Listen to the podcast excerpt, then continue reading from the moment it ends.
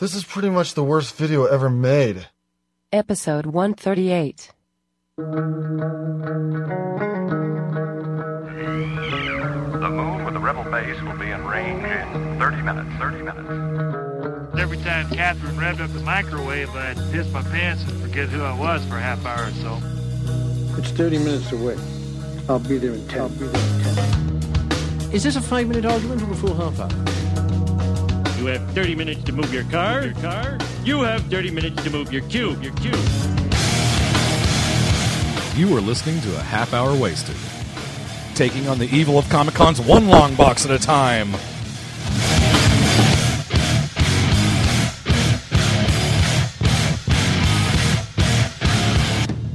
And now, here are your hosts Brad, Frank, and Bill.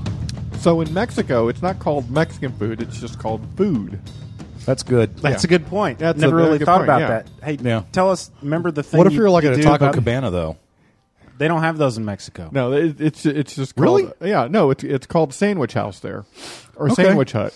It's like the In and Out. Yeah, yeah. Okay. Dude, that'd you be- know what I want you to talk about? Well, no, no, what? I wish you, I knew how to say in and out in Spanish. So it You know, would've and maybe auto. Put a punchline the on uh, that one. the difference between burritos and tacos and chalupas. yeah, I mean, it, it's a you know, other than shape, it's kind of all the same. Th- It's just meat, beans, lettuce, tomato, all in all in tortillas. All just it's all the same, just in different shapes.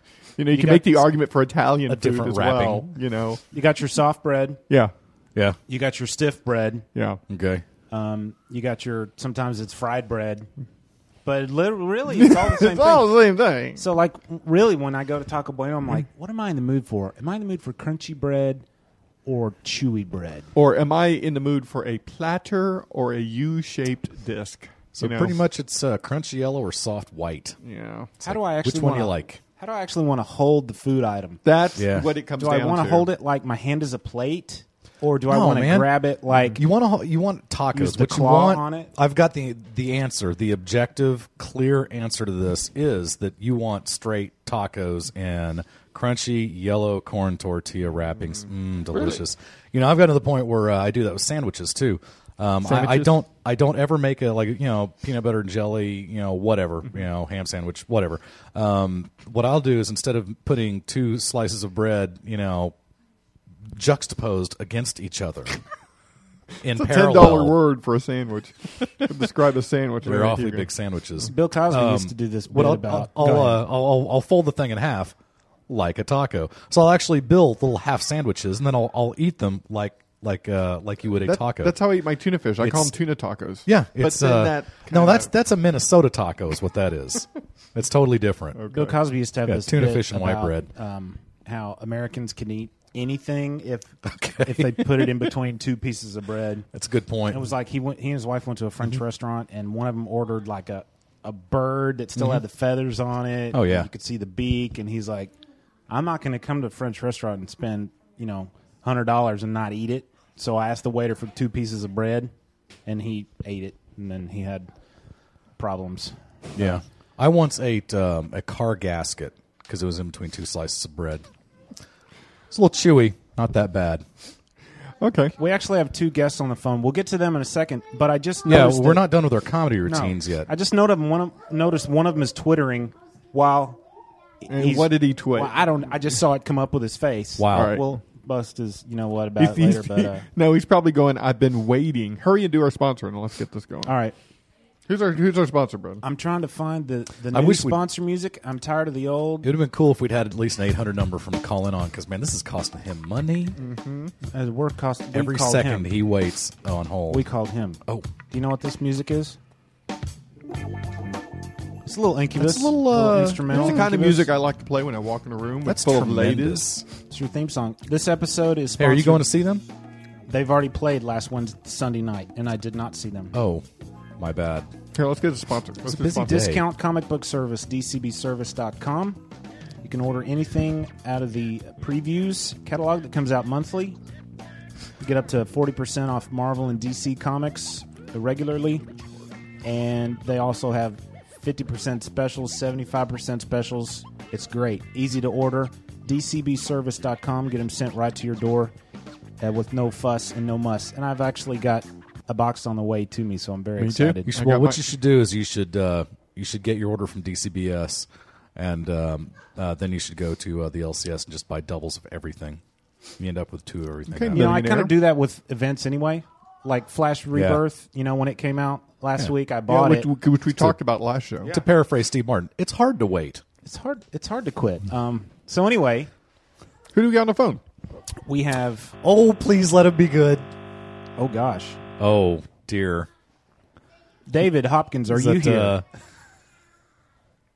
hello. Brent Schoonover, are you here? I'm I'm the I'm here, but I can barely make out you guys now. After the intro, the uh, got a little muffled. Oh, Oh, dear. Okay. Oh, now you sound great. Oh, thank you very much. Okay. We try. Yeah, So, Brent, feels how are you? you know, I guess you just didn't need David. it- It was odd duck. Uh-oh, hey. odd duck out. Sorry, hang on. There's severe weather on the way. Apparently, Hello. David, we lost you. There you are. open your Yeah. windows, but step away from them. Okay, we're back. We're recording. Brent's on the phone. We've got David Hopkins, uh, local Dallas. Uh, do you live in Dallas or is Arlington right? Arlington, but yeah. Nobody I'll knows what house. Arlington is. I- Actually, it's the home of the new Dallas I Cowboys believe that's Stadium. pronounced Arlington. Arlington. That's what I hear. And uh, David Hopkins is a local author. Have we uh, met a few times? Of note. Of note. And repute. Because I wrote a note Good the other day. by the way, not Th- ill those repute. words mean nothing. And then we've got like got. calling something critically acclaimed. What does that mean? I have no idea. I don't even know what. I thought Acclaim was a comic book company. It is. Yeah. Well, it And, uh, depends. Are you was. spelling it with K's or C's? Brent Schoonover. Brent, where do you live? I live in Minneapolis or St. Paul, really. I don't I don't want to lie, but uh, yep, Man, up a- here in Minnesota. Can you hear that little child making a lot of Uh-huh. noise in the I background? can. Hey, have you been listening uh, since the start of the show, Actually, Me? uh, Mr. Schoonover, sir, Yes, sir yes, Schoonover? I have. Hey, uh, so can you verify for us? Uh, is a Minnesota taco in fact a piece of white bread folded in half with uh, tuna fish in it? I believe so. I've never had one, but Well- I am going to the state fair tomorrow, so uh, I'll Nice. keep an eye We, out. we will uh, we'll look for uh, an audio tweet from you. Maybe that would be awesome. Yeah. Uh, no, I heard uh, Garrison Keillor describe a Minnesota taco. Um, I don't know what twenty years ago, and uh, I I've never forgotten it. I just don't remember it. Yeah. Well, you, that you guy know, will turn anything into something Minnesotan. Like, I mean, I'm sure there's a. I don't know. I'm sure. I'm sure astronaut dad. Uh, you know, like he'll have something. If you look at it, he'd be like, "Oh, this is from Minnesota." Uh, Like you know, the spaceship. Or well. I, so, I, I was about to ask you, Brent. Do you feel that that um, that Minnesota Garrison spaceship. Keillor is like your is the spokesman that nobody wants, or do you think he's a good spokesman for Minnesota? I think he's good. I really like him. I actually have gone to Prairie Home Companion live, and it's uh, it is really fun. And um, uh, yeah, I don't know. I, I think he's good. Um, Minnesotans love their celebrities anyway, though. I mean, like we keep putting them in office. Like uh, Favre's been Favre's been here for two weeks, and I'm sure he'll be like a county commissioner in like a couple of years. So Oh my gosh! so am I an idiot? Beautiful. am I an idiot because I don't know who Garrison Keillor is? Uh, he Oh, wow. he does a show called Prairie Home Companion on NPR. I've heard of that. I Yeah. thought it was a book, actually. Yeah, oh, well, he's done several too, books. and Oh, they okay. made a movie out He's of an it. author and, and stuff Yeah. like that. Oh, so. the He's got a very he's got Yeah. a very droll style of talking, very Very Midwestern. monotone, very midwestern, very calm, very peaceful. yeah. Yes. So we've got David and Brent with us. Um, David and Brent are the creators of Astronaut Dad, which was uh, what was the the company that published that that first volume, guys? A silent devil. Silent Devil. and uh, I met Brent back in back in Aunt Five of the uh, Yeah. back in Wizard World. He did a uh, Dynamite Doctor Strange sketch in my sketchbook. Oh, I'm jealous. Has since done a uh, a Dynamite uh, Superman sketch. I've got a Doctor Strange uh, figurine sitting in front of me as we speak. You want to say what he did for me? What Brent Schoonover did for me? You Oh, tell cool. Uh, he did a Lisa Loeb for me, part of my Lisa Loeb uh, theme book, and uh, I, mean, I Oh, like it. It makes me Tremendous. happy. Why would he draw Doctor Strange in your Lisa Loeb book, though? That's, That that's was the that, that's very confusing. I'd have we to do know. Brainiac Five, but I guess that wouldn't make any more sense either. So, so uh, David and Brent did Astronaut Dad uh, a couple years ago. Was it published in 07? If you want it to Uh, be, I, I don't. I think 07, Yeah. Okay. Well, I, I can't remember exactly, but uh, the first the first book was great. I loved it. I was I kept bugging both of these guys for the second volume. Um, David, tell us, give our listeners who don't know about Astronaut Dad, tell us, you know, just give us a, a, a plot synopsis of what the story is about. Well, uh, Astronaut Dad is the story of three families, uh, NASA families uh, living during the Cold War, early 1960s. And we find out that these astronauts who are reservists are actually part of a spy orbital program. But the entire story is really told from the perspective of the children who uh, discover this mystery about their parents. And how did you hook up with, with Brent? How'd you find him?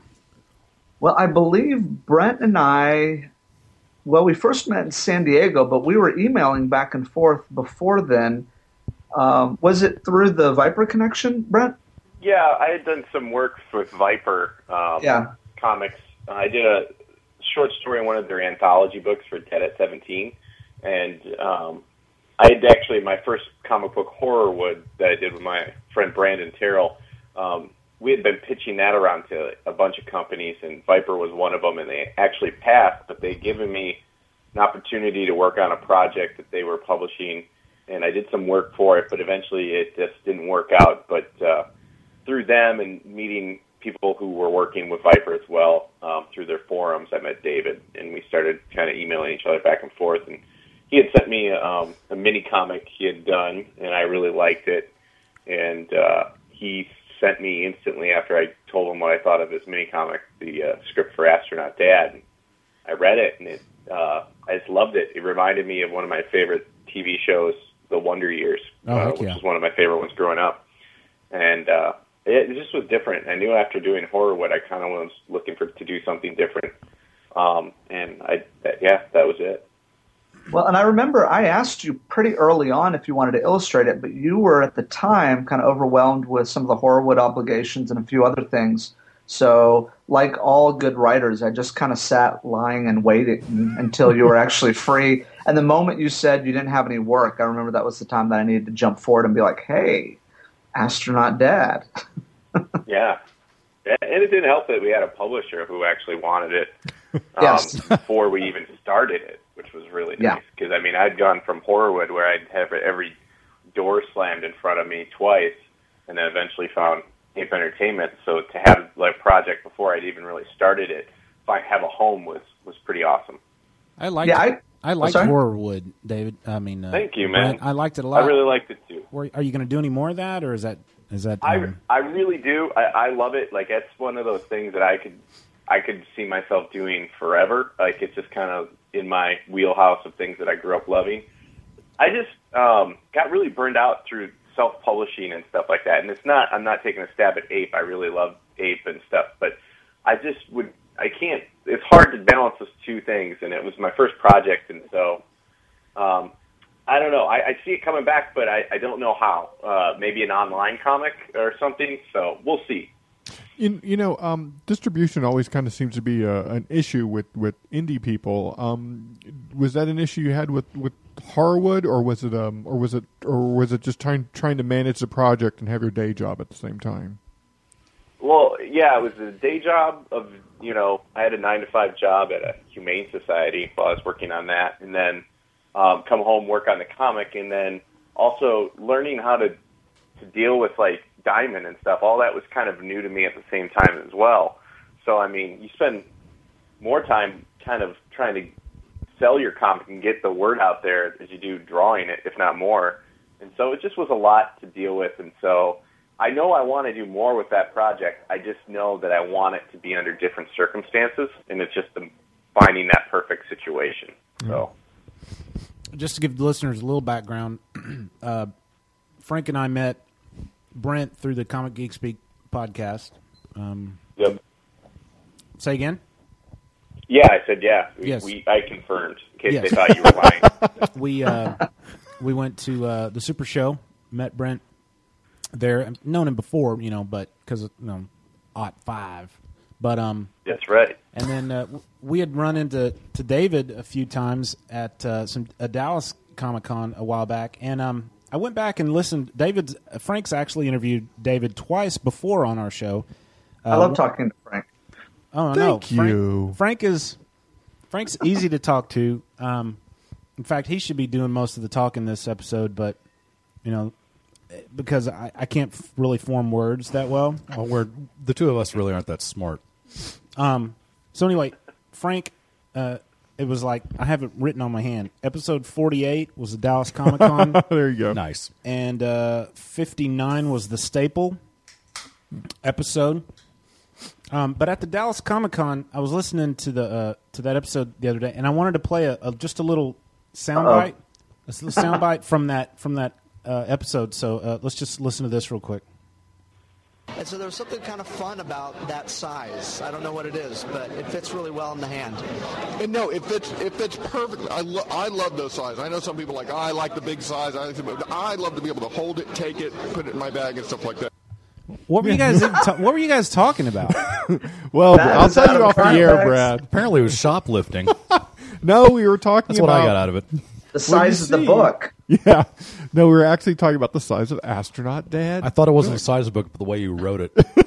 You went on, uh, David, to say that it. Um, That's a compared good it find, to- Brad. Yeah, I thought that was pretty funny. You compared it to being uh, Archie Digest size. Yeah. Um, so, I mean, people could go back and listen to episode 48 if they want, but tell us why you, d- you decided to put it out at that size instead of like a full size comic. Well, Brent will have to double check me on this, but I'm pretty sure we didn't even expect that it was going to be as small as it turned out to be. We thought it was going to be a little No, bit we larger. Wow. Did they not send you guys We measurements? I don't know if you you want to tell a story or if I you want me to uh, Uh, about. well, I don't. Why don't you go with this one? Because yeah, we, we, I don't know. Yeah, it just it was a little bit smaller than we thought it was, but we were happy with how it turned out. That's amazing. Some kind of Reagan esque October surprise there, huh? It was a, it Well- was a nice size, and, and it was easy. You know, I, I literally could put it in my back pocket Yeah. of my jeans, you know, and And for those, and for those who I don't, Yeah, you can sneak it into class that like, way. That's perfect. and, Um, and uh, but just, we we we were such we the goal was to get it in time for um, Wizard World Texas of 07. and so we uh, we were kind of in a rush, cutting it close with production, and so the minute we first laid eyes on it on it was the Friday of that show. We gotten it about Wow. one or two o'clock in the afternoon, and then ran over to the show as we were looking at them. I We both remember- looked at each other like, I didn't think it was going to look like this. Uh, It- it- like, cause we had some help with production to, to speed up the process to get them printed.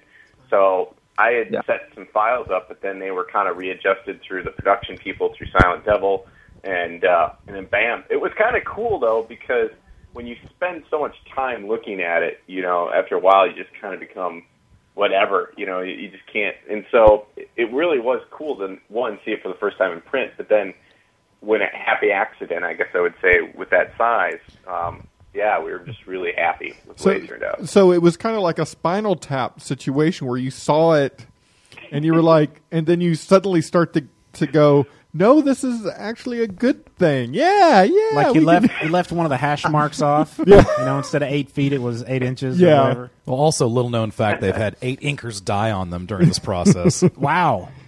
Spontaneously combusting. Boom. I think I remember. Um, uh, were both of you guys at at Wizard World 07? Yeah, Yeah. Okay. Yep. we were at we were at uh, Xenoscope's kids table. That's right. And then I remember you guys even saying like, I think what day did the book come in? Uh, I believe it was That Friday. Friday, that first day of the show. Was it Friday? For some reason, I was thinking it, it didn't make it Friday, but it showed up Saturday or something like that. Or maybe you were afraid that it wasn't going to show up until Saturday. But, Oh, we, I was. Yeah. so, but um, but uh, we got it there. so when you guys, David, when you wrote that first volume, was there always a second volume in the back of your head? Did y'all did you just elect to to publish the first half of the story? Um, what was the thought behind that? Well, actually, it was originally conceived as just one complete graphic novel, but I broke it up into two volumes, thinking that Brent might be more willing to go ahead with it. if if one volume came out, then there was a little bit of leeway before the second one came out. Um, but ultimately, now we're looking to release it as a complete edition, the way it was originally intended. But I know Brent can tell you, uh, having to kind of release it as a complete book, um, there's just a different approach than when you're having to do it like in a pamphlet format where it comes out a little bit more regularly. You were kind Yeah. enough to, to send us preview links of uh, of the complete edition, and uh, Yeah. I, I read it today, and it I, I really enjoyed it reading it as a whole because I always wanted volume two. I remember seeing David like back uh, last year, but year before. No, it was last year at um, Cape, and I said, "Hey, when is Astronaut Dad Volume Two coming out?" And he's like, "Oh, it's going to be out anytime." Anytime, you know, and then even in those those other episodes, it was either forty eight or fifty nine uh, you said, and then we've got the second volume coming out this this fall or whatever. And of course, it never happened. Tell us tell us why that didn't happen. Um, you think I well, should tell him? uh, the economy might have been part of it. Uh, well, I don't know, Brent. You can add to it, but I think part of it is is when you're dealing with indie comics, the schedule is kind of at the whims of our jobs, and I'm fortunate in that I knocked out the first draft of that over the course of a summer break, and for the past year or so, I've just been fine tuning it. But in Brent's situation, you know, you've got to pay some bills. And so we just knew that it was going to be more important to getting it looking good. And then once it finally came out, no one would remember how long it took to finish the second half. Yeah, that that's always true. Once it's all out, it's That's a great you- point. You, you never remember the, the how long it took. We've had this discussion um, just a few. We've had a discussion a few times in the last few months. Um, I think it started the final crisis, but just the idea that um, you know, like you said, uh, uh, you know, who cares 10, 20 years from now, thirty years from now, how long it took to get out? It's just the fact that uh, it was done the way the artist uh, wanted to uh, wanted to appear. Yeah. yeah, it it was. Um, you know, I feel really bad it's taken this long.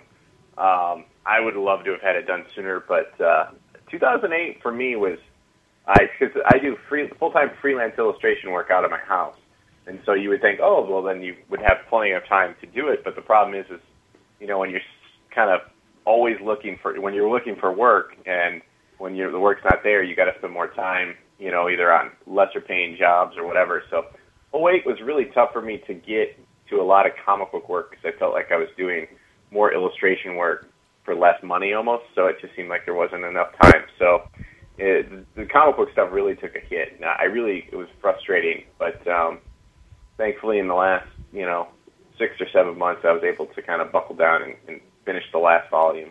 So Yeah, and now it it's sucks, done. But, you know, the 160 book's done pages. now, and it'll be out. And like you said, Yeah. I don't. I think over time, people won't. You know. You know. That's think awesome. About it. Hey, uh, how long does it take you to uh, to do a, a page on average? I mean, do you do you work in chunks? Do you try to put out a page here, a page there? Uh, do you just wait for inspiration to hit and knock out a whole chapter overnight, or, or you know how how fast um, how fast is your process? Well, Astronaut Dad was interesting because um, I, my first book, Horrorwood, I, the one thing I, I had a problem with is I really hated the inks on that. I just, I, inking is just not my favorite stage in the world. And so kind of got a little self-conscious about that. And uh, I decided to do all Astronaut Dad in the computer. Like I did like almost loose thumbnails. Okay. And then took those and went into the computer and thinking that that was going to speed up the process, but it didn't actually. Yeah. It, uh, it actually just allowed for me to tinker around more, I think, and uh, I liked doing it that way. Um, so I was probably doing like a page a day. So it probably took me. It depends on what was on the page too. So, but uh, it was still about the same, I guess, um, as maybe drawing and or penciling and inking uh, a regular, but like Horrorwood. But um, I don't know. I, after doing it, I enjoyed doing it, but uh, I don't know if I want to do it again. Uh, a whole graphic novel, at the least. Wow. Is this new Yeah. complete volume going to be the same size, the same dimensions as as the first book that came out? It uh, really depends on who the publisher is. Um, I have an agent uh, with Fine Print Literary, a guy named Brendan Deneen, and he is currently taking the book around to some different publishers. And some publishers have certain standards for their book sizes, and so we would kind of be at the whim of whatever their standard sizes are. If they're open to it, though, uh, we may end up printing it a little bit larger just because it's going to be a thicker book. And so that smaller pamphlet size may not translate as well to 160 pages. So I would like to keep it close to if we have to adjust the size. Uh, I'd Yeah. like to keep it close to that, um, just because I, I really did fall in love with the way that looked, and uh, I think you're seeing a lot of books go in that format, and uh, I just think it fits really well. Now, Frank, you said it was just a little smaller than digest size. Oh, um, yeah. Well, what I wanted to say was that you know, for our listeners who aren't quite sure what a digest is or Yeah, digest yeah. size, that's that's the size of those Archie books that you know are your checkout size. That's that's the size we're talking about. And uh, Yeah. I agree. It just it just feels really nice. I actually like smaller comic books like that.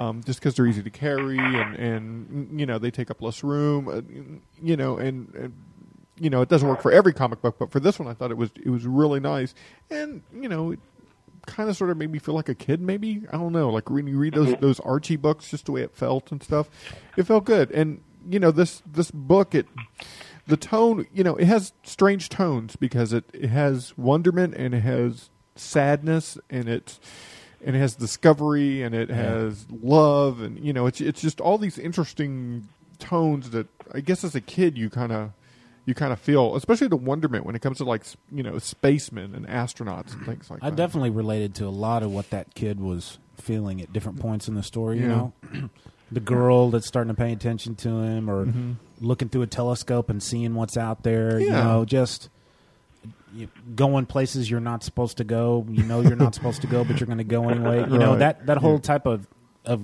growing up thing. It was. Uh, I, I liked it a lot. I, re- I really did, and I was really glad to be able to read the whole thing at one time. Dave, thanks. Thanks. think, You're uh, one of the first few that we've actually had to get feedback from the whole thing, so it's kind of cool. I'm glad you digged it. Um, I knew in my in my uh, I, I interrupted. I think you were about to say something. No, go ahead. I, I knew, you know, that you had done the first half of this book, uh, you know, a couple years ago, and then you started doing the second half. So I looked. I wonder. I was thinking to myself. I wonder if the first half of this book is the art's going to look a little different than the than the second half. Um, I I don't think. It, let me say it this way: if it looked different, it didn't look a lot different, and I didn't even notice. It just flowed nicely into the second half of the book. Um, I don't know if if you that was a concern for you or or or whatever, but I mean, I, the whole thing just felt like one complete thing to me, and it, it didn't. I didn't see a difference. You know, I couldn't tell. Oh, they took a break, two year break here. Yeah, well, maybe I wasn't paying enough attention, but I literally have no idea where the first book started and the second book, or you know what I mean. Yeah. I, I don't know where the break was between the two volumes. Was it uh, like chapter four or uh, Chapter four was the the first part of the at the second. beginning of the second? Yeah. Okay, all right. Well, lucky guess. Well, cool.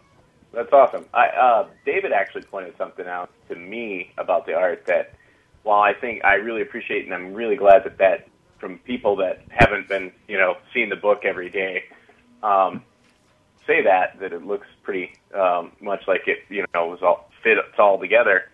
Um, I guess uh, for me, I think I've noticing a few things. Is that the grays, the gray tone? I think I've kind of gotten a little better um, feel for it going to that one color. I feel like some parts in the first volume, I feel like maybe I was trying to add too much, and I feel by the second volume, you may notice certain spots where um, I'm managing it a little better. But Yeah, uh, it might not be noticeable to a lot of people, but I think me and David noticed it. You know, now that you pointed out, I I know what you're talking about. I, I like uh, uh, you'd use it for effects also. Um, uh, you you contour uh, actual shade areas uh, a little more truly, I, I guess. Uh, uh, not that you weren't doing that uh, to begin with, but uh, stuff like the uh, the the slats, uh, you know, through the uh, The blinds. yeah, through the blinds, uh, uh, shadowing the face and stuff. Uh, yeah, yeah, very very cool the way uh, the way this process must have worked. That's really interesting. And Brent, for for our listeners here, because um, you know, the the book's not widely released and stuff like that. But Brent, could you describe, in your words, describe what the art looks like and what you were going for? What was your inspiration in putting putting together the book, and why does it look the way it looks? Well, I'm glad that when, when you keep saying the uh, Archie Digest, that um, one of my favorite illustrators of all time is Dan DeCarlo, who is an art was an Archie artist, and uh, I'm just I really have a thing for simplistic style, um, almost an animated kind of feel. Um, a lot of artists that I think I was I've been influenced by, and some recent are like Dan DeCarlo, um, even uh, Colleen Coover, Banana Sunday. Am I saying her name right, David? I don't want to. I think so.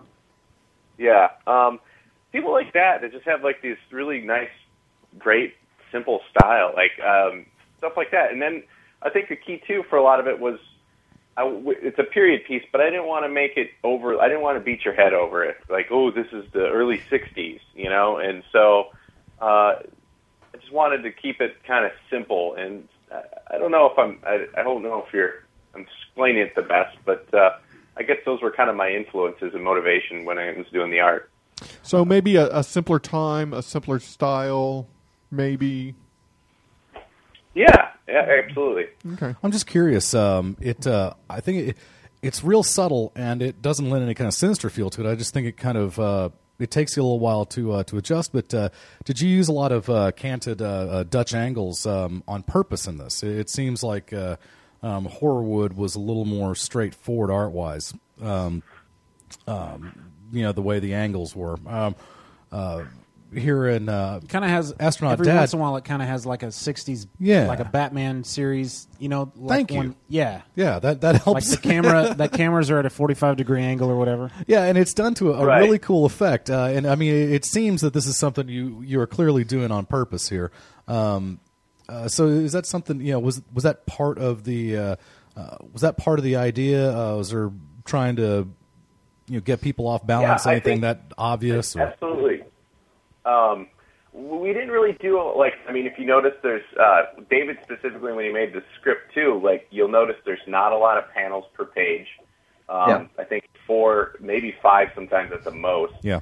Um, and then there's very few times where we break panel. There's a couple times where thematically we specifically do it. Like, um, well, people won't know, but like in the first part of the second chat or the the second book, I guess you'd say, um, you know, we do it. And uh, but yeah, I didn't really. We just really wanted to have a nice, simple, simple, solid looking book with, uh, like you said, the Dutch angles. That's just a small trick that you can use, but uh, it, like I said, we didn't want it. I didn't want the art to beat anything to beat over your head of like, ooh, this is '60s, or ooh, look at this trick that you know, like with Yeah. panel layout and stuff. I just wanted to, it's a solid story, and I just really wanted to, you know, move the story forward with the with the art. It's really as simple as that. Uh, Brett, you, you know your your style harkens to to a style that that I really admire. I love the the simple use of lines and stuff. I love how you can you can tell a story with minimal use of lines. How you can you know make Thank an you. expression with just very simple lines, and and I think that's you know you can put a lot of detail and stuff and tell a lot of story, but but to tell someone's emotion with just you know with using three lines instead of three hundred lines. I mean, I think that's you know that's amazing to me. I, I love it when people can achieve that, and you do it very well. Yeah, I, I wish I knew Well, how. thank to, you. I, I wish I knew how to explain this better. Um, but uh, it really feels almost like you're watching a '60s television show. Oh, I mean, yeah. it, it really truly looks directed. You know, um, and and being a, a, a television director of some small Repute? you know, yeah, I guess. There's that word again. Well, at least, uh, you know, maybe in West Plano. Um, uh, yeah, I mean, it absolutely, you know, you can feel the direction. You, you can literally feel the eye getting dragged around the uh, the page. Um, uh, and it just it must have been really cool to have had such a good story to uh, to work with.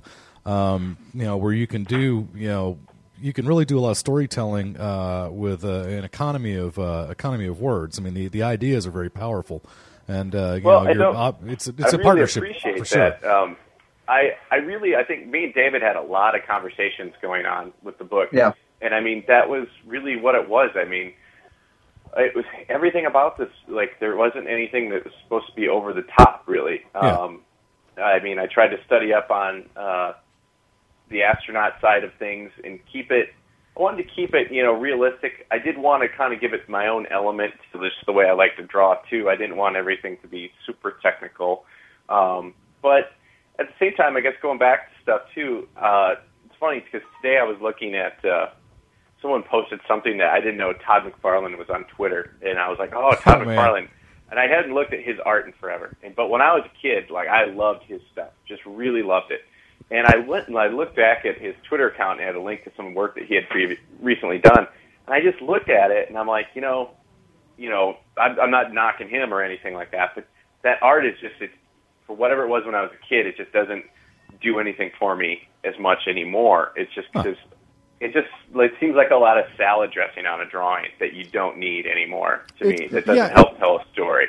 It, well, it's just like, the. Spider-Man story. Yeah. it's like the the first time I saw McFarlane draw Spider-Man, and you know how many hours did he spend drawing the little part of the webbing that goes around the webbing, and just like I mean, the the detail was beautiful, but you know, it just you know, it really, like you said, it just it really seemed like a lot of uh, a lot of dressing. you know. Well, I and and your taste changes as you grow up. I mean, music that you absolutely loved as a kid, as you get older, it just it doesn't it doesn't capture that emotion anymore, and you just you change. You don't you don't mature. I'm you with just you. change. Except for Run DMC, that that always gets to me. Yeah, Yeah, I mean, there's all these things that It are always- true to it your gets heart. me right here. yeah, but I can't listen to Air Supply anymore. Yeah, you know, it's it's it, there, there's certain like certain albums, certain albums when you were a kid, and you're just like, Sorry. I love this album, and That was then you kind of- hear it. it's and very just Barry like, Gibb mm. there. I did- uh, yeah, it kind of had a Jimmy Fallon feel to that. Sorry about that.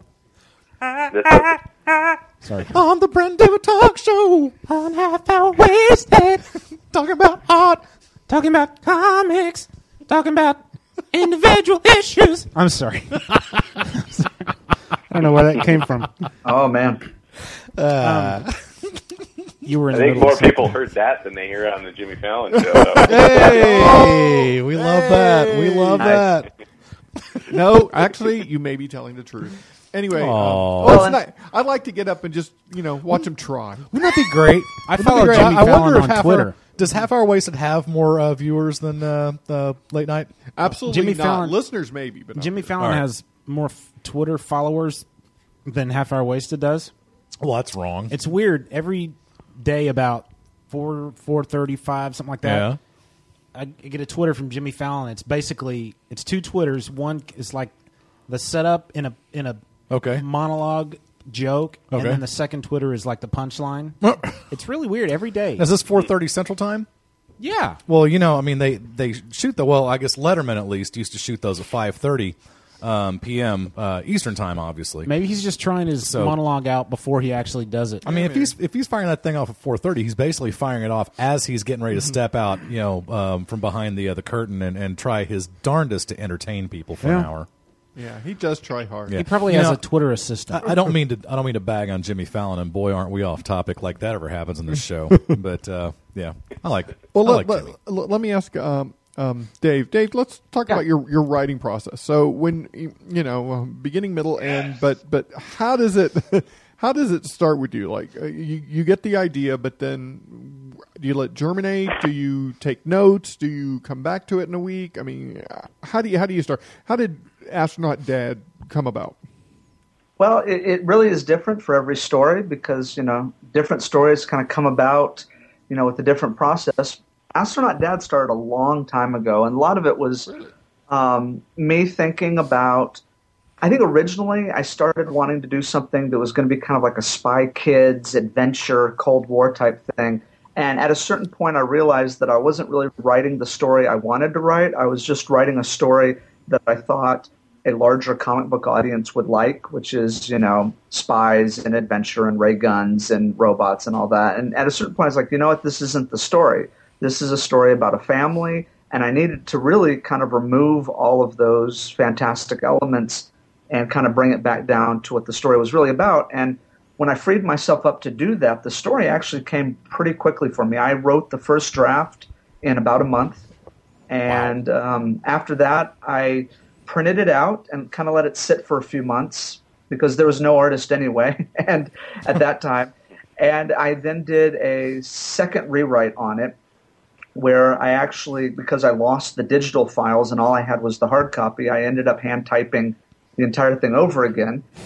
um, for my third draft, though, I got uh, my friends uh, Nunzio DeFilippis and Christina Weir. They write some stuff for Oni Press.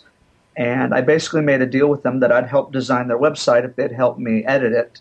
And they came through, and both of them are absolute professionals, and they gave some really good feedback to kind of fine tune it. And by that time, uh, Brent was working on it, so I kind of was putting together some last minute notes and changes while he was working on his part. And so some stories don't usually have that amount of fine tuning, but with Astronaut Dad, it really did. And uh, part of the goal was just talking about the number of panels per page and even the dialogue. I really wanted to create a very minimal story where we weren't trying to clutter it or pack it in with a lot of extraneous, unnecessary stuff.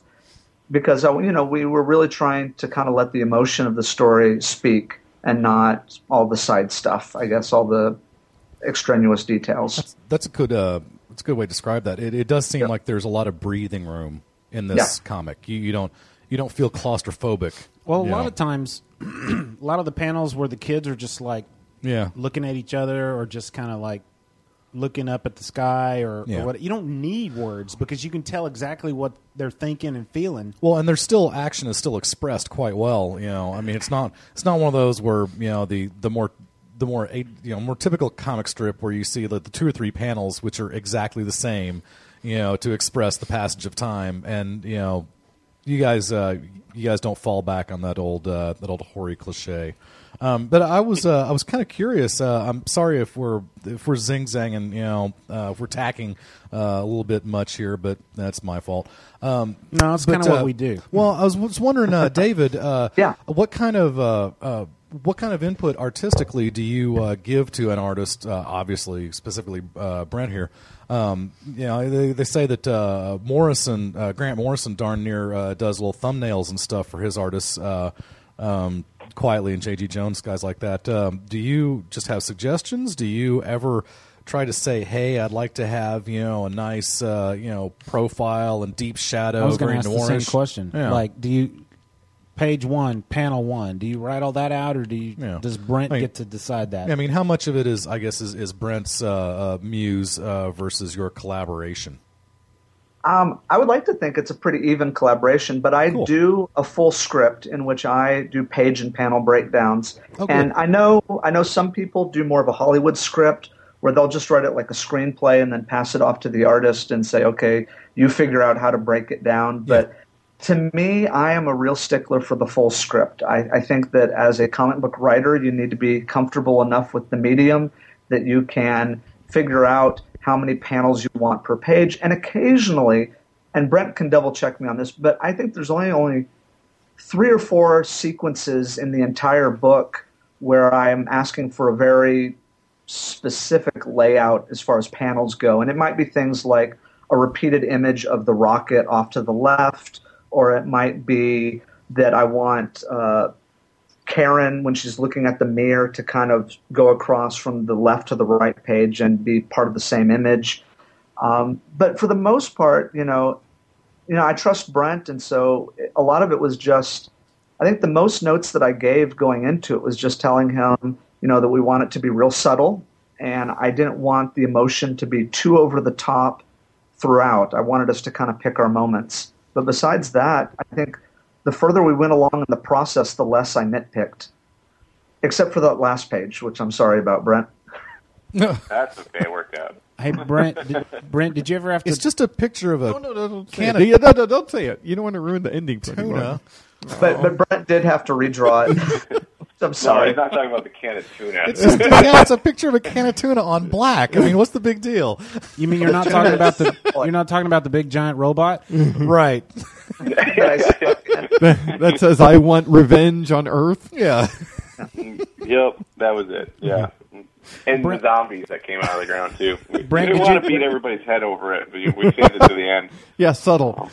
Brent, did you No, ever I- have to I, say? uh, Brent, did to you go ever? back on, I guess my two cents on that question about uh, with David is, um, I mean, I haven't done a lot of comics, so I can't really sit there and say this is what it's usually like.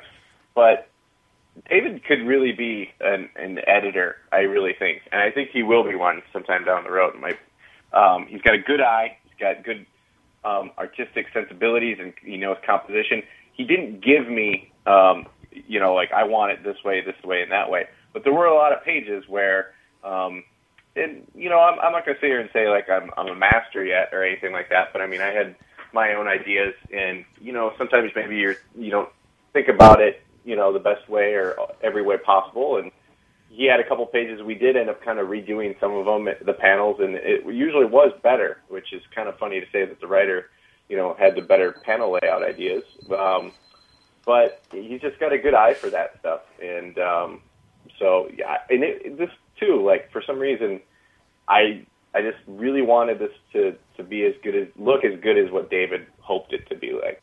So um, I know it was his baby, and I just loved the story, and I just wanted to hit a home run with it. I, I, I agree. Just I, without giving anything away, I just the the ending of this was just satisfying. I mean, it just it just felt good. You know, um, good. I, I don't want to you know go into what emotional responses I might have had because you know I don't want to spoil anything, but.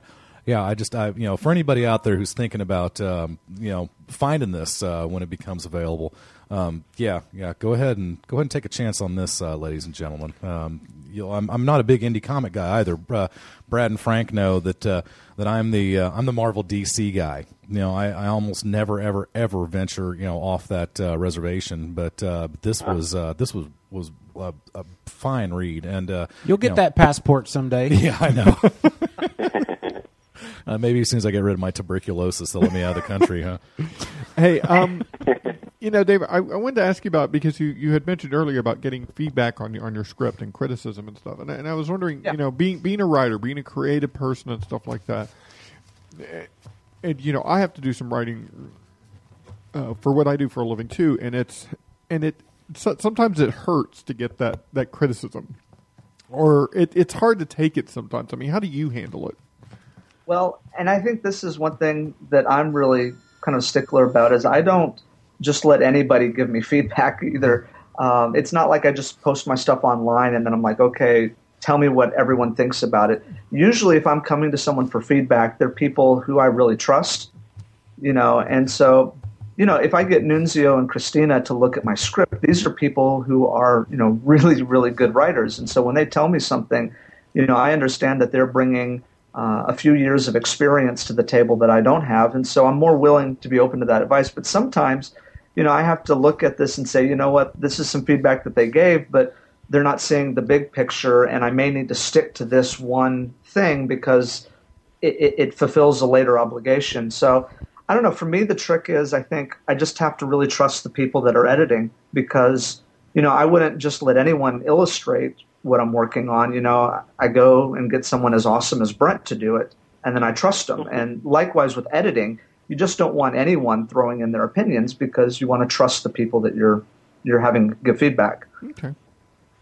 Okay, yeah, that's Wow. actually that. that yeah, I, I I guess I've never really thought of it that way. That the people who are giving you feedback usually have more experience and stuff like that. Because I come to that sometimes. and I'll, I'll I'll come across something I'm particularly proud of, and Yeah. then you know my boss. And then I'll go- tell him it sucks, and he was like, "What do you know?" And I'm like, "I've been in the business as long as you have." The biz. Hey, can I air ask?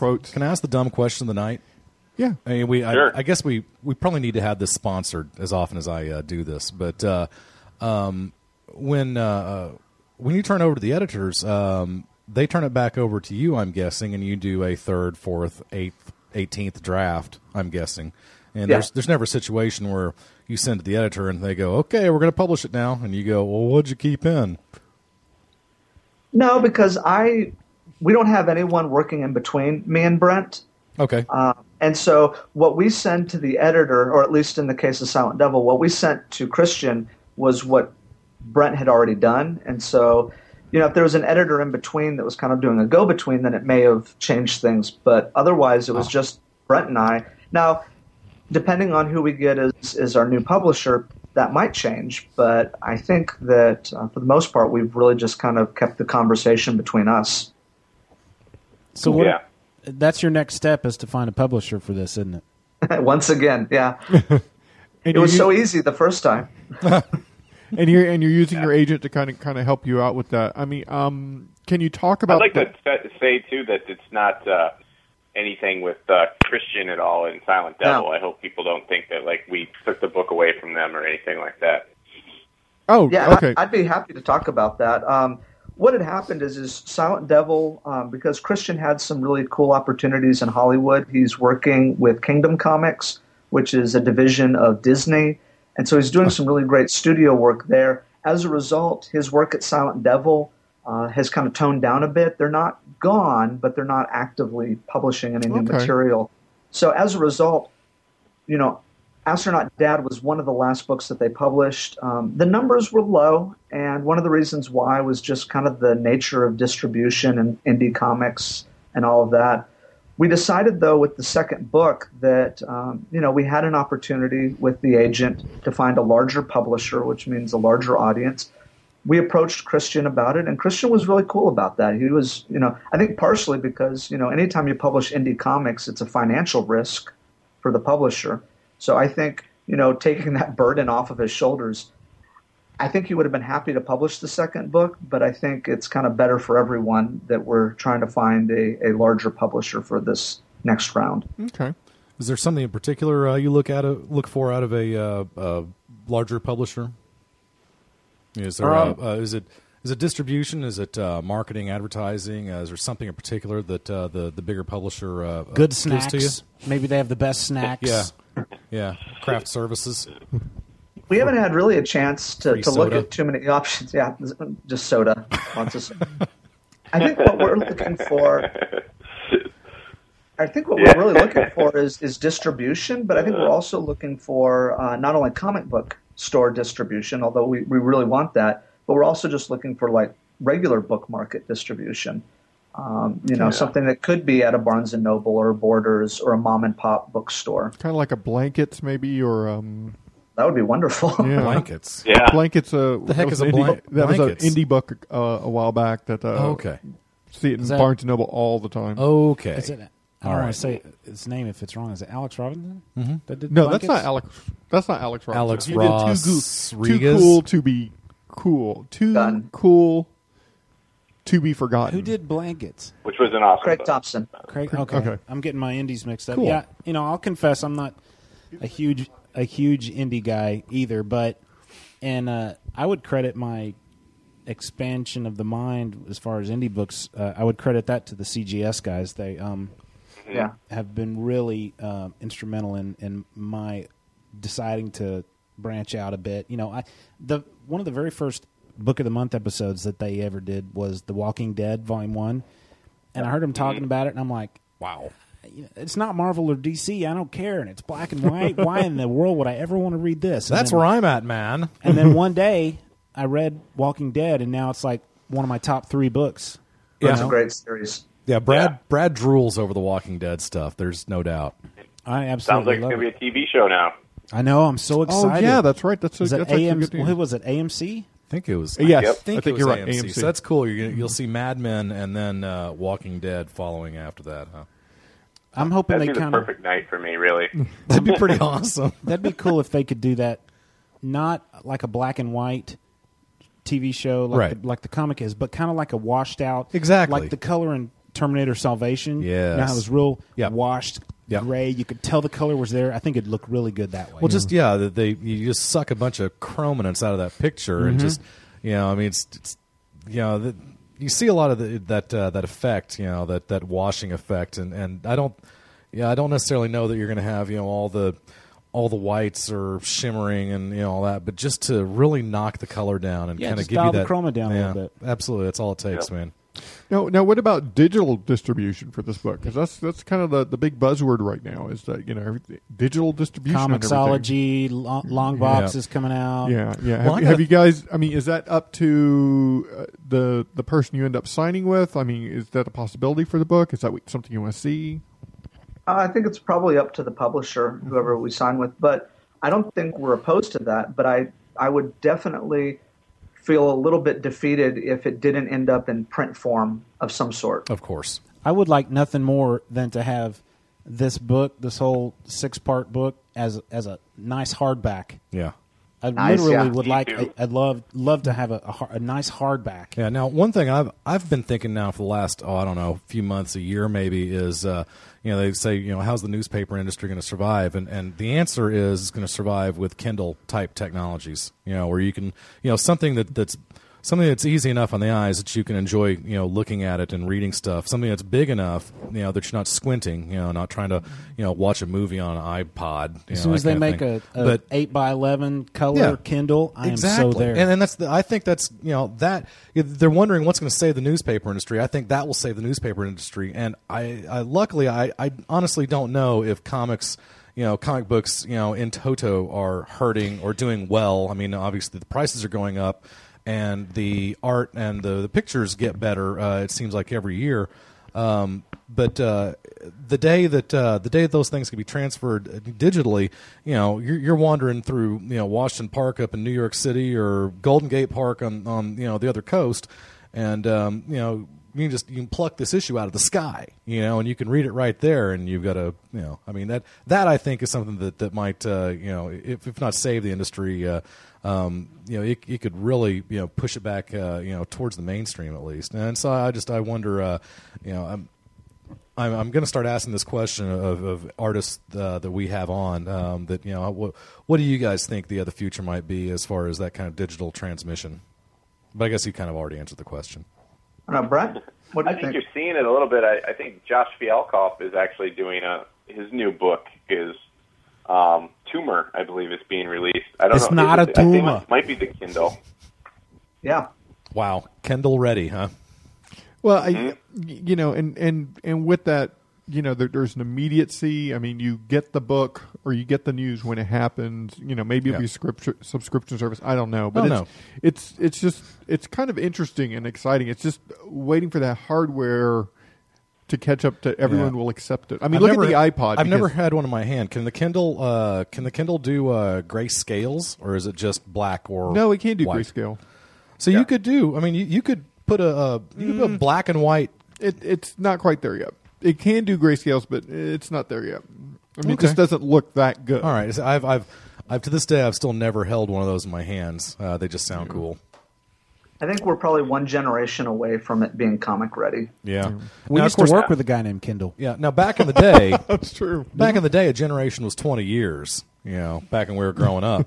Uh, nowadays, what do you think a generation is? Five years? Ten years? No, a generation is a year and a half in computer Oh, yeah. terms. Okay. A generation is it's literally it's a year and a half. It's eighteen months. Okay. I think, now I now I, think want. you're right. I Brent think or- generation gaps are getting less and less. Yeah. I, I, My- I know you know, know it's kind of funny, but I, I mean, uh, I think even for me, like I look at, I graduated college in 2002, and I look at the kids who graduated even in like '06, and uh, there's just a night and day difference between, I guess, you know, their technology that they were used to having. Wow. Hey, try graduating in 1992. I, I'd rather not. I'll live longer. Yeah, good point.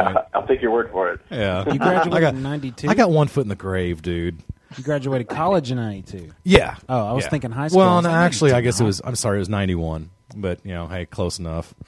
You know, said the the years uh, the years whiz by once you get to uh, to this age. Well, um, I know that there were.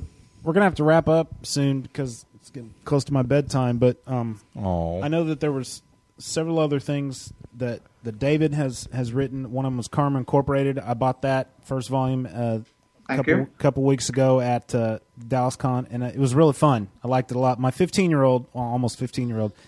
Oh my gosh, she'll be 15 in, in about three weeks. Yay. wow. Um, she she read it. She liked it. Um, Good. I'm looking forward to, to seeing those uh, those uh, sketch cards that Brent's been. You've been doing some Spider-Man sketch cards recently, right? Have you posted those up yet? I or have. have I missed Have I missed those online?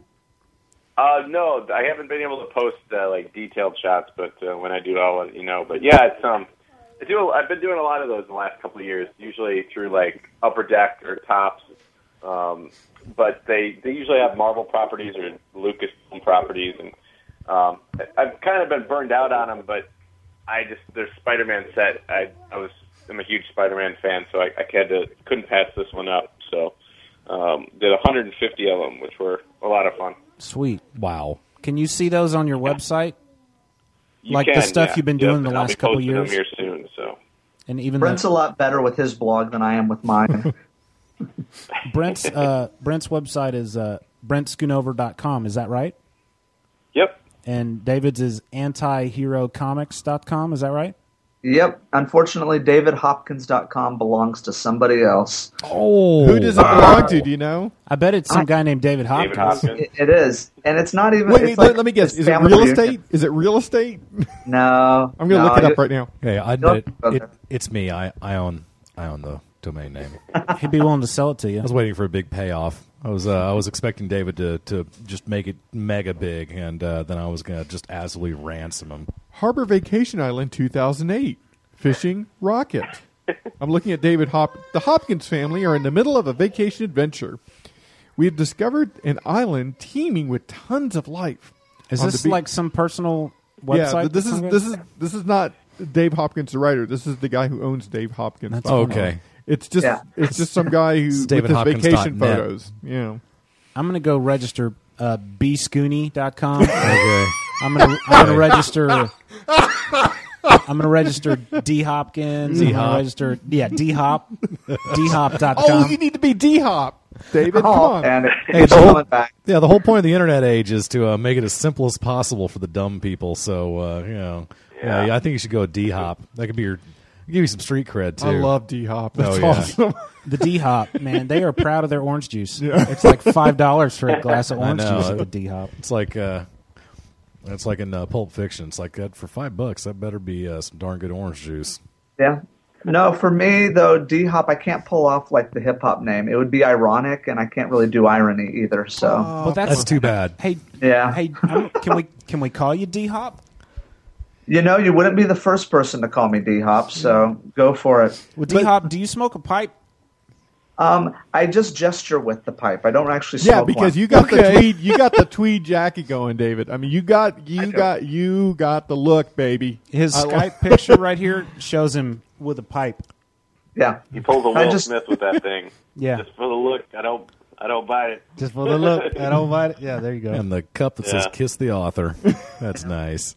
All right, guys. Well, um, very uh, thankful that you guys could join us tonight. Um, No doubt. uh, for some, Thank. I had almost convinced myself that Brent had been on the show before, but I wanted Never. to get Brent on the show, and so Ah, in my muddled mind, that meant he'd been on the show, and I searched for 30 minutes. I was looking, I wasted half an hour looking for the episode that Brent was on, and then I thought, wait a minute, he's never been on. It was David that's been on twice before. Yes. He joined the Three Timers Oh. Club. Yay! Hat trick. Well, Um, it was a good first time. oh, I'm glad glad we were able to get you on, and um, thank you guys for both being able to do this. Um, look forward to seeing you in March, Brent. Yeah. Yep. Hey, uh, is your wife is your wife going to be there? I think so. Will Um, she bring some. DVDs? She, you know, she should know what she's got going on. So, but uh, I will be there for sure, and uh, uh, it's going to be a good time. I had a blast at the last Super Show. So, uh, And he I did wait. some he did some cool sketches on like brown paper sacks that were just awesome. oh, sweet. They were real. I don't know what it was about that, but it they're just comic book store bags. I just take I take them from my comic book store, and oh, that's awesome. Ah, Sketches, on okay. It. You know what? One very cool thing about about your wife, Brent, is that you know most girls would kind of huff and puff about having to sit sit back at a at a con all day. But your wife was just there. She was having a good time. She brought her movies. What was she watching? She was watching 90210, She was wasn't she? watching 90210. Yeah, and she was having a good time. And she was just like, "Hey, this is what I'm going to do. I'm fine." Nice. Hey Brent, so, hey Brent. no, she enjoys going to them. Yeah. Brent. Your wife's Yeah. pretty hot, man. Thanks, man. Uh, that's pretty lucky. So, I'll let Well, you her know know you said so. so. Those But, uh, Midwestern she'll girls are all beer, like too, really good bar, looking. so- Since she said so. Hey, you know that wasn't me that actually said that, right? I don't want to cause any problems. Oh, sorry. that was Carl. That was Carl from Aqua Teen Hunger Force. oh, okay. He Well, drops Your wife's in. pretty hot, man. Carl drops in every once in a while. Yeah. It's like the uh, the dude that used to sit outside the fake window on the Tom Green show. Yeah. Well, okay. Well, guys, it is wonderful having you on. We do we do need to move on stuff, but you're always welcome. And guys, please check out their websites. We'll put it on our uh, show notes for you. But uh, but David and uh, and Brent, thank you so much for coming on, and good luck with the book. And I know it's going to be a huge success. Go American Dad. No, astronaut dad. He he was watching the TV. Okay, so the TV's on in the other room, and it distracted him. I've got cartoons in the Go, brain. Dad. Sorry. There you go. Be, be sure to check out Anglo Yeah. Dad coming yeah. to a Oh yeah, place and near you. also yeah, go uh, astronaut dad too. Cosmonaut Dad. Yes. yes. That's the Russian version. Cosmonauts. was How do you say stinky. dad in Russian? uh, da. F- da. Cosmonaut da. Anyway, you know Arnold Schwarzenegger's on uh, Twitter. No. It's just Schwarzenegger. You can follow How do you- him at Schwarzenegger on Wow. Tw- We Twitter. need more money. I hate Help that, with the. Uh, it's not a Crazy. Puma. I hate that whole the whole thing of uh, one word celebrities. Yeah. It's like people like should have D two Hop. words. That guy's a jerk. No, D Hop. D Hop, that's awesome because that's like got an underscore in it or something. But, um, you know, or a hyphen. All right, But, uh, guys. All right, All right, Cool. gentlemen, have a great night. Thanks for having us on. You too. Thank you, fellas. Please- Best of luck. Please give us some advance warning when you guys know it, the complete book's going to be published because I want to pre-order that do. sucker. And tell us about No Lisa doubt. Loeb when she comes out. Okay, bye. Frank's under the table now. I don't know what's going on. All right. Good night, guys. Good night. I'm just I'm sitting here looking at my uh, my Doctor Strange uh, Uh-huh. lead cast die cast lead figurine, whatever Uh-huh. that is, the one that Sage has absolutely destroyed. I saw him literally throwing it against the wall one day. I, I come out in the living room and he's just he's just gouging holes in, in, in the the the wooden uh, finish of our uh, living room walls, and and Doctor Strange's got paint chipped off everywhere. But I'm looking at the bottom, and it's apparently this is six thousand six hundred seventy of how many I don't know. But uh, on the bottom it says uh, three lines. It says Doctor Strange. And it says Doctor Strange with the K, and it says Doctor Estraño. What is that? That's a NAFTA thing too. It really Does that is. do the same thing? I don't know why that just cracked me up. Apparently, just- you say apparently you say Hawkman the same way in all languages. here. okay. Oh, and that's I- a cool the little. difference between DC and Marvel. I And guess. I guess- cool. Did you and- get this at Zeus, right? yeah, I and I thought guess about that's art. I almost I almost got a Hawkeye um, because Hawkeye and and uh, Doctor Strange both awesome and are in the same universe. They could theoretically be they could be in a scene with each other. You know, I could build a scene of those guys. Wait, say that again. I thought about Actually, you know Hawkeye what? and Doctor Strange. Oh, oh, I'm they sorry. they have been in the new Avengers, except it wasn't Hawkeye; it was Ronin. yeah, It was still Clint Barton. Yeah, but um, uh, well, they also had a Nighthawk, which I thought was really cool. If it had been the classic Nighthawk costume instead of the one that uh, that they kind of um, they kind of tricked it up and, and they had the the red the or the yellow stripe over the top of his head, I thought that was kind of dorky. Um, but I thought to myself, Doctor Strange and Nighthawk, I could build like uh, I could get like my uh, little defenders. Uh, um, uh, Diorama? scene diorama. Yes, Just get you. one of Zoe's Ken dolls. Yeah. Put some skivvies on him. It could be Submariner. Oh, okay. Or I was thinking, uh, um, paint him green. You know, be the Hulk. You know, The skinny shred Hulk. Up, shred up some uh, purple pants for him. Skinny Hulk. Yeah. So I thought that was He's cool. the skulk. yeah.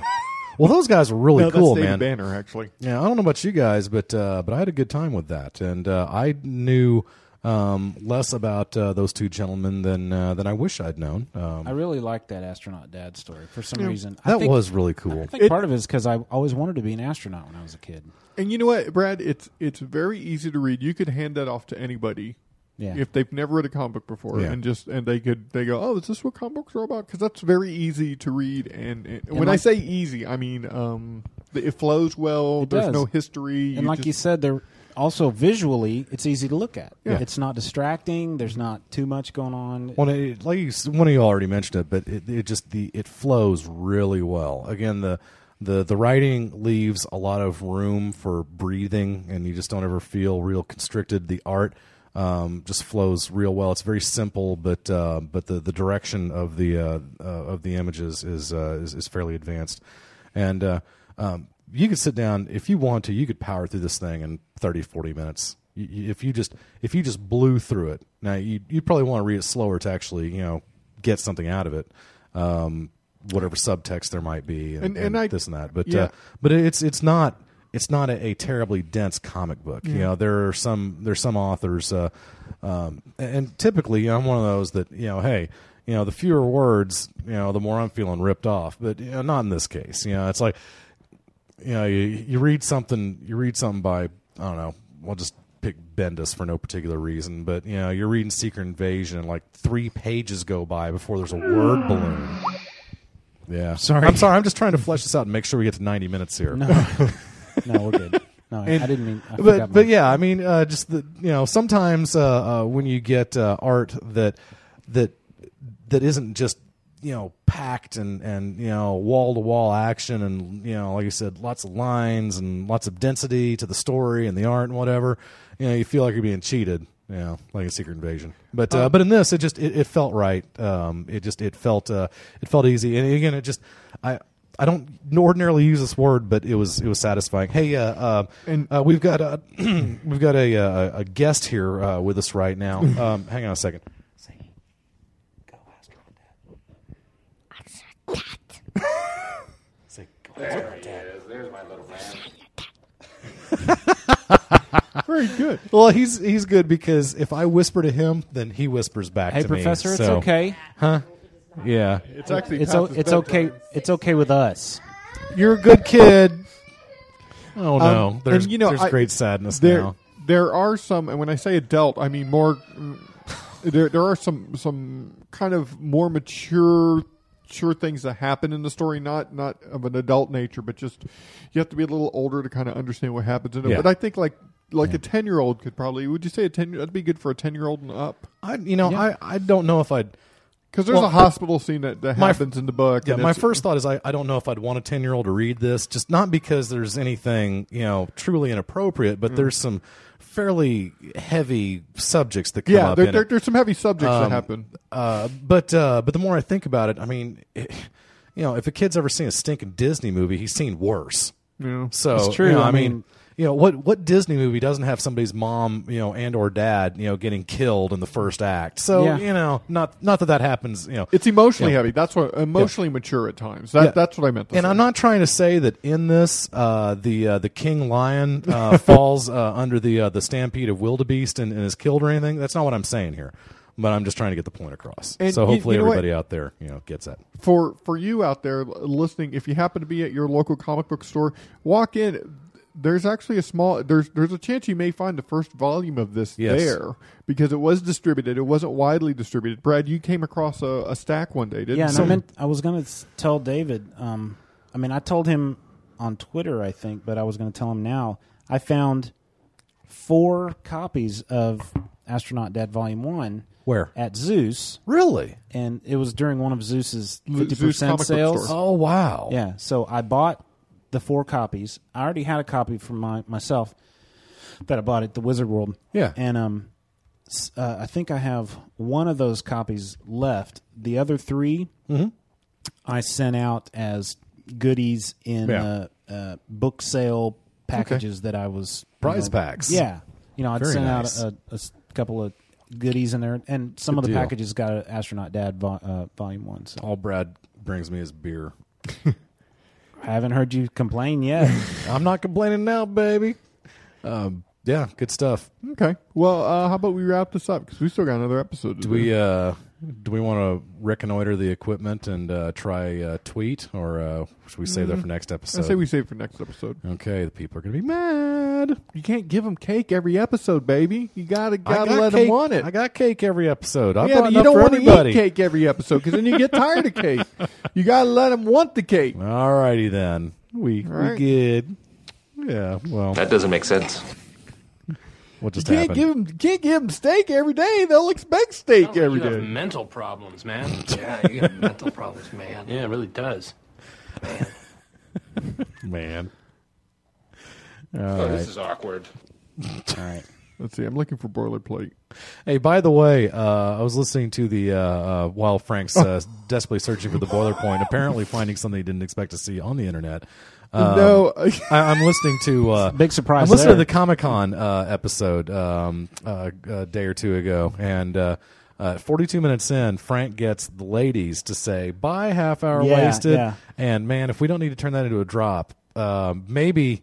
Uh, that rolls right into uh, Sage's uh, thanking of Limp Bizkit, and then yeah, no, it's that's over. That's I, I yeah, that was very cool. Frank can get anybody to talk, Yeah, can't you? I I'd like to That's think like I'm, I'm that's good your at mutant talking power. people. That's your mutant power is that you can It's go walk up to anybody and then they can tell you their life story. Frank's Frank's mutant power is being unabashed. I mean, I would. Or yeah, I would. I would. Yeah, That didn't really work, I guess. because I, I don't know. I don't mind talking to people. If they don't want to Yeah. talk to me, that's fine. I walk away. But it, you know, if you want Yeah. to talk, let's talk. But uh, So what's going on? uh, well, actually, when I was looking for boilerplate, I found my Futurama script. I wanted to write an, an issue of Futurama, and it's only a few lines long. You want to hear it? You mean like a comic? Yeah, because there's Should a we- Futurama comic. Okay. Should we like gather around and like do the voices or something? No, I mean here's my dis- here. I'll just start reading. Doctor Zoidberg and Leela are sitting at a table. Leela has a cup of coffee that says "I heart you." The uh, I E Y E because she has one eye. Oh no. And Zoidberg has a coffee mug that says "Number Two Mom." Leela, she talks. That's when Fry told me that he really wasn't walking on sunshine. It was just a song. Zoidberg says, Humans always with their metaphors. Bender walks in with a wad of cash. Bender, what's up, losers? Leela says, nothing. Bender goes, I was talking to Zoidberg. Zoidberg beams with excitement. Zoidberg, the robot is talking to me. Hooray! That's as far as I got. Pause for laughter. I'm a big Hu- Futurama fan, so that that was my attempt at writing a script, but then I just stopped. There was an announcement Greatness. last week that uh, like the they're releasing all of Futurama as a complete Yeah. DVD set or something. Yeah, but, but I have all of them. I mean, I have all the movies. I have all the episodes. Wow. So the only thing that would be different would be the cool case. You have all the floppies. I have all the. Will Well, be- I have. I do get the comic books. So yeah. Will it be funnier in, Uh, the, in this co- new collected edition? I think that's I a guess the case question. will be funnier. but the actual content won't be funnier. Um, you. It's not like special but- edition or well, the anything. colors will Uh, be you- brighter. You, you can't. Per, you can't improve on perfection, Brad, because that's what Futurama Wow. is. Oh, okay. It's- it's high praise. perfection. nice. makes me happy. Um, oh, we didn't announce the contest. You're contest. such a sucker for Matt Groening, which is I am. nice. Okay. Okay. And David X. What? Uh, what? Okay. What? What's his middle name? well, hi- the David X, Cohen. His name is David no, we, Cohen. we announced the contest last week. Oh yeah, so I'm repeating the contest.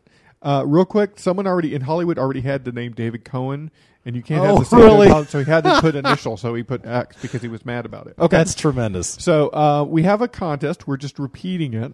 Yes. Uh, send us three liners. Write a liner for for half hour wasted. That's what we're calling it. Okay. Send us three liners, and we'll choose the best of the three. Besides reading your liner, you will also be a show sponsor. So write the liners. So write liners in the subject line and send them to halfhourwasted at gmail.com. And Bill, what is a liner? Give us an example like you did last week. Yeah. A liner? You know, like at the beginning Um, of this show, we opened with you doing a live liner. At the Yeah. beginning of the last show. Yeah, it'd be something like uh, "You're home for fantasy football." There you go. You know that Yeah. kind of thing. Yeah. Okay. So send us three of those, and you know if you happen, if we really like it, we'll we'll put on there. Do and we then, we get to vote, right? Yeah, we get the vote. Okay. And um, you know, and then you know, we'll say that you also sponsored the show, so we'll get to read it, and we'll, then when we come out of it, we'll go, "This show is sponsored by this listener." And you can send us copy to read. Mm-hmm. Kind of like uh, Frank and I did a long time ago on uh, CGS. Remember that? Oh, CGS yeah, we- episode that we sponsored. Yeah, so we sent we sent Brian some copy to read. Yeah, because you sent we were the copy of the points? show. yeah, yeah. We, you know, I emailed Brian Deemer and I said, "Hey, how much does it cost to sponsor an episode of Yeah. CGS?" And he told me, and I said, Okay. told Frank, and I said, "Let's do this. It'll be fun." You know, it was Sweet. We were new to listening to the show, and we kind of had gotten to know little, some people on the board or whatever. Yeah. and uh, The copy was for action figures. But you Yeah, had no yeah. you had no agenda though. No. I mean, you weren't trying to sell anything. no, we market just wanted to anything. support the show and let them know they're fans, and we Sweet. liked that we were fans, and we liked the show, and and uh, you know what? I wonder. I I, I don't have it. I, I cleaned a bunch of episodes. off. I was going to play it, but anyway. Uh, yeah, we just sent them some copy. Brian says, "Just send me something to read, and I'll read it." So yeah, we we, we talked about uh, Beautiful. The Frank edit this, Mister Flashlight action, Action figures. I seem to remember mine. Mine you could put in exciting poses such as sitting down or standing up. Good. Uh-huh. Good. And I came with a cup of coffee. Mine came with action bills. Action bills. That's right. okay. yeah, So your so your action figure could be prone or supine then. yeah.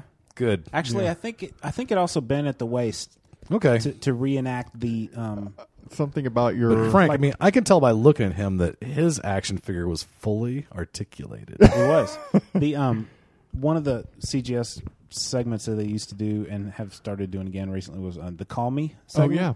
I was at work one night, okay. actually typing up a review, writing out a review of Wizard World 05, my first con ever, Wow. and I was in the restroom, and my pants started vibrating. Oh no. and it was the Comic Geek Speak guys calling me. They were recording an episode, so we did a little call me segment. The point is, the whole segment was done with me sitting on the toilet, Nice. and so part of the copy was, you know, reenact the moment in episode blah blah blah. Yeah, when the that's CGS right. guys called Brad in the bathroom or whatever. So, So did you Anyway. like? Did you flush the toilet or th- anything? Did you give it away? no, but no, he didn't. no, but at he the didn't- end, we, um, I, I said something like, can you guys guess where I am? Okay. And it was, I think it was Jamie D or You somebody can said tell by about, the acoustics. Yeah, so some about there's an echo in there or something. You and- darn right there is Yeah. a lot of lot of flat surfaces. One of my favorite things too, if if anybody ever calls me and I'm in the restroom, usually it's like a public restroom. Right. You know, if you're doing your you know your thing in your house, you're probably not going to have your phone you know right next to you. But but yeah, um, yeah. If I'm in a public restroom and somebody calls, I'll answer the phone. I'll talk to them, and then I'll make sure uh, you know I'll I'll let a little pause happen in the conversation. I go, hey, listen to this, and then I'll hold the phone up to the toilet and flush it. just just give full face. You know.